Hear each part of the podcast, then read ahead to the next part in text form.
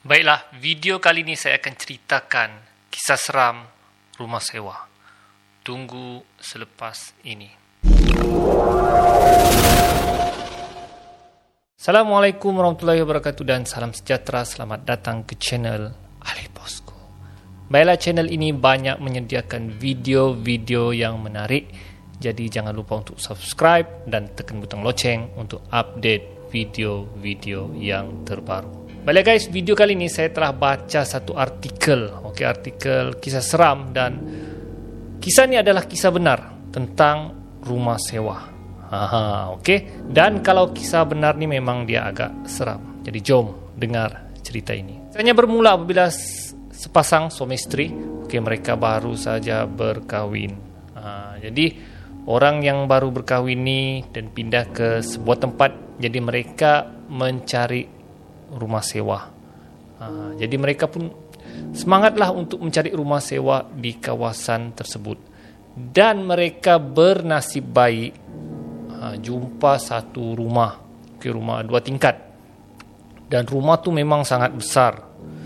Besar dan murah. Ah, itu yang penting. Adalah satu kata orang rezekilah kalau suami isteri dapat uh, satu rumah besar dan murah.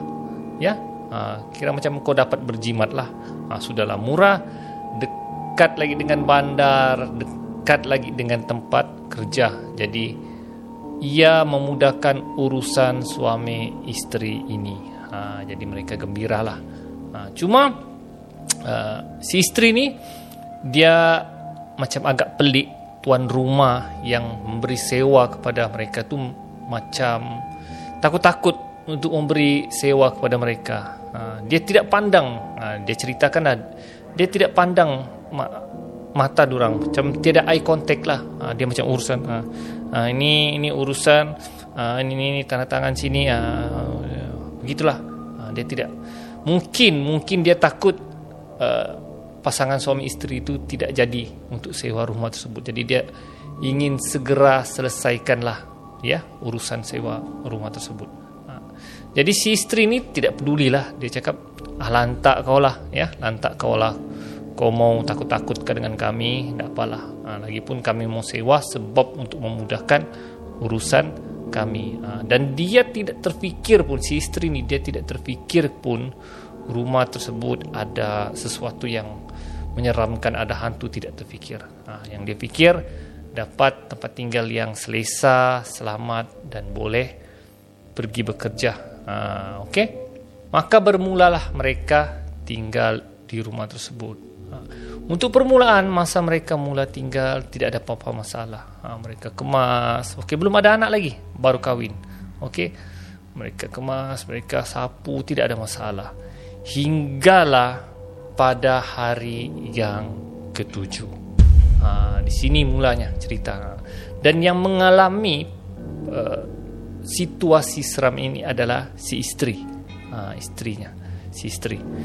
Jadi pada satu malam ketika uh, mereka tidur, okay, si istri ini terbangun, okay, terbangun dari tidur.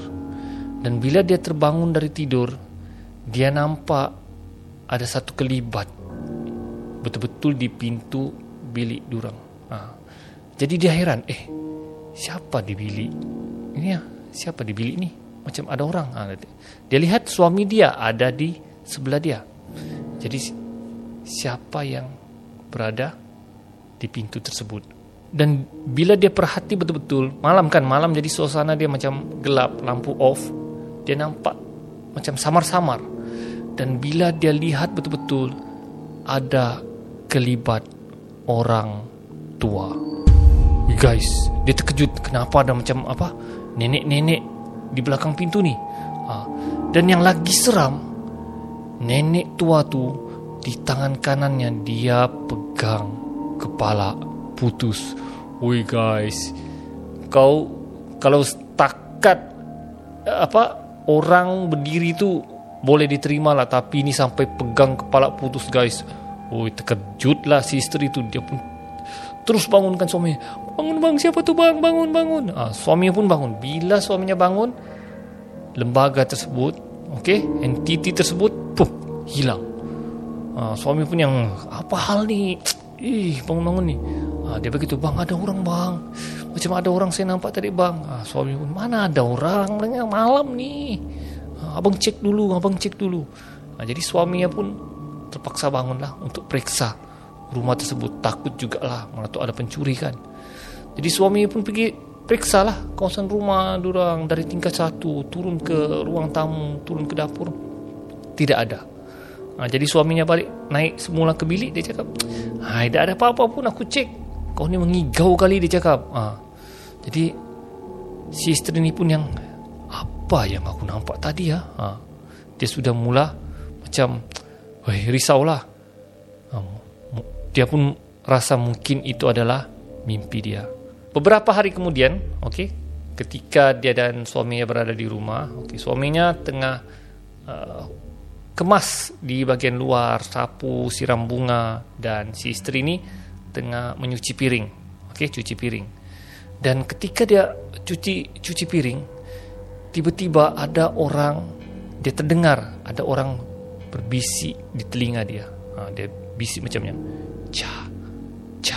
dia pun yang dia cakap eh, siapa berbisik tadi ya dia cakap tapi tidak ada orang tapi dia dengar bunyi bisikan. Ah, dia pun panggil suaminya, bang, bang, abang panggil aku kah? Eh, ah, suami cakap mana ada? Ni abang di luar ni. Dia cakap, eh, siapa yang berbisik ni? Lepas tu dia pun bagi tahu suami dia lah. Dia cakap, bang, tadi macam ada dengar orang bisik, macam ada suara orang berbisik lah bang. Ah, suami dia pun macam biasalah. Ah, penat kali kau ni kerja ni hayalan musik tu. Jangan aku hiraukan dia cakap aduh dia pun yang makin risau lah apa benda yang aku dengar ni kan? Ha. jadi begitu juga okey mulai dari hari itu dia sudah mulai dengar suara orang berbisik. Jadi ketika malam dia tidur sekali lagi dia dengar suara orang berbisik memanggil dia. Cha Weh guys di situ dia sudah rasa tidak selesa untuk tidur dia cakap aduh apa benda semua ni kan ya Aish, ha. Tidak lama kemudian dia sudah mula dengar bunyi tapak kaki. Okey? Tak, tak, tak. Dia bunyi tapak kaki berjalan. Ha, dia cakap, aduh, nah, apalah pula sekejap bunyi berbisik sekarang bunyi tapak kaki lah pula. Ha, tapi tapak kaki itu dia hanya berjalan. Tak, tak, tak. Tapi di luar bilik dia. Dan dia dengar bunyi tapak kaki itu berjalan di luar bilik dia menuju ke dapur. Dan sampai di dapur dia dengar seperti ada orang mencakar. Dia cakaplah dan dia pun bangunkan semua dia bang bang bang bangun bang bangun. Ada orang di bawah bang. Ada orang di bawah dia cakap. Suami dia pun yang aduh kau ni kan apa lagi? Dia cakap abang cek dulu macam ada orang di bawah ha, dan sekali lagi suami dia pergi cek dan bila bila cek memang tidak ada guys memang tidak ada suami pun yang kau ni benar Terlampau tengok cerita hantu banyak ni dia cakap ya. Terlampau banyak baca buku mastika. Itulah kau bilangnya benda ni jadi kata jadi hayalan pada kau. Ha, benda yang tak ada pun kau bilang ada. Ha, suami dia memang tidak percayalah benda benda-benda macam tahyul ni kan. Ha, dia cakap anggap benda ni tahyul lah. Ha, jadi dia pun yang Allah apa apa yang mengganggu di rumah ni. Dan next seterusnya dia sudah mula bermimpi mimpi yang pelik ha, dan dalam mimpi tu dia nampak ada satu orang tengah membunuh seorang dan kerat badan orang tersebut dan percikan darah apa kata orang memercik di dinding rumah rumah dalam mimpinya sampai dia terbangun yang ya Allah cakap apa yang aku mimpi ni dan mimpi tersebut bukan sehari dua dia mimpi Mau dikatakan setiap hari dia bermimpi kejadian yang sama. Dia mimpi orang kena bunuh, orang kena kerat. Ha, dan dalam mimpinya tu, dia nampak orang yang membunuh tu menanam badan-badan yang dikerat tu di belakang rumahnya. Ui guys, jadi dia pun risaulah. Dan bila dia bangun, dia pergi cek di mana tempat dia mimpi tu. Ha, okay. Dan bila dia pergi ke belakang rumah dia, ke tempat dia mimpi tu memang betul guys dia nampak ada tanah macam mendap dan seperti baru digali dan baru ditanam dan dia dia berasa takut dan lari masuk dan tidak mau cek. Wih, dia tidak mau cek guys. Dia takut betul-betul memang ada mayat dalam tu. Ha, kali ini dia tidak ceritakan dengan suami dia sebab dia tahu suami dia tidak akan percaya dengan ceritanya. Sehingga satu hari suami dia outstation kerja di luar daerah. Jadi dia tinggallah seorang di dalam rumah. Ha, jadi pada malam tersebut, okay, dia tidur seperti biasa. Dan guys, disinilah mula gangguan yang teruk. Ha, pertama, masa dia tidur, dia terbangun. Sekitar dua satu pagi begitu. Sekali lagi dia dengar bunyi tapak kaki. Tak, tak, ini tapak kaki berjalan. Tapi dia tidak hirau. Dia tidak hirau guys.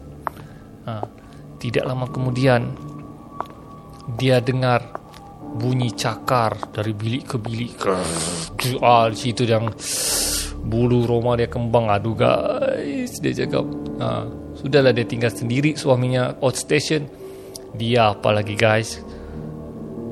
Buka lampu, pom keluar rumah dia ambil motor dia. Ha, kebetulan ada motor lah, ya. Motor tu untuk dia pergi kerja. Ha, walaupun dia perempuan tapi dia naik motor juga. Dia on motornya pagi-pagi tu terus keluar ha, keluarlah pergi kedai manakah restoran 24 jam ke ha. dan masa dia keluar dari motor tu pergi berjalan belum sempat lagi sampai ke kedai dia nampak ada satu lembaga hitam besar limpas di hadapannya. Hui, dia terkejut sikit lagi dia accident dan uh, dia urut dada dia dia U-turn balik. Dia U-turn balik pulang ke rumah. Dan bila dia pulang ke rumah dia cek paha dia ada lebam berwarna biru. Sedangkan dia tidak langgar apa-apa tapi lebam. Uh, dan dia ceritakan kepada suami dia uh, lepas pulang daripada outstation lah. Uh, dan suami dia sudah mulai ragu-ragu dengan apa yang berlaku di rumah tersebut. Jadi oleh kerana dia tidak tahan dengan gangguan tu dia sudah mulai uh, solat dia baca doa dia berzikir. Dan satu hari ketika maghrib ha, banyak gangguan dia cerita pada waktu maghrib. Ha, dia baca yasin. Ha, dia baca air yasin lah ha, air yasin tu dia lepas dia baca dia mau siram-siram lah ya di rumah tu dan ketika dia baca yasin ya yasin wal quran il hakim lepas solat maghrib lah. Tiba-tiba guys dia nampak ada satu lembaga hitam. Telinga dia panjang dia cakap dan mata dia merah. Dan dia tergamam melihat makhluk tersebut. Dan makhluk tersebut sedang melihat dia ya tengah baca yasin ni. Dan meruju ke tempat dia. Wah. Dan bila meruju dia tutup mata. Benda tu hilang. Ha. dan dia terus teriaklah panggil suami dia bang dia cakap ha. bang ada ada hantu bang rumah ni bang. Jom pindah bang. Jom pindah. Ada minta pindah sudah daripada rumah tu. Ha.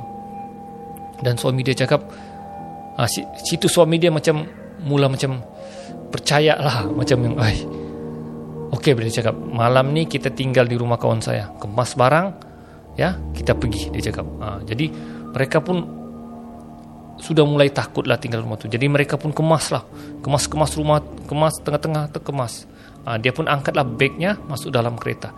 Dan tengah-tengah mengemas suami dia menjerit. Wah menjerit keluar dari bilik. Dia cakap eh isteri dia, terke, isteri dia terkejut lah eh kenapa pula suamiku ni? dia cakap. Ah, suaminya bergegar. Dia cakap abang nampak apa ada lembaga hitam dari tingkap menerjah kepada abang. Ha akhirnya suaminya pun diganggu dan akhirnya suaminya percaya. Bergegar guys suaminya bergegar. Ah Orang pun ambil pakaian, telefon kawan dia. Dia cakap malam ni aku bermalam di rumahmu. Ha. Dengan dia cakap suami dia pegang steering tu. Oh bergegar. Ha. Barulah suaminya percaya ha, jadi mereka malam tu mereka tinggal di rumah kawan mereka dan esoknya baru mereka panggil ustaz untuk rukyah rumah tersebut. Ha, jadi mereka ceritakanlah apa yang berlaku dengan ustaz ya ustaz yang ingin rukyah ingin baca-bacalah rumah tersebut.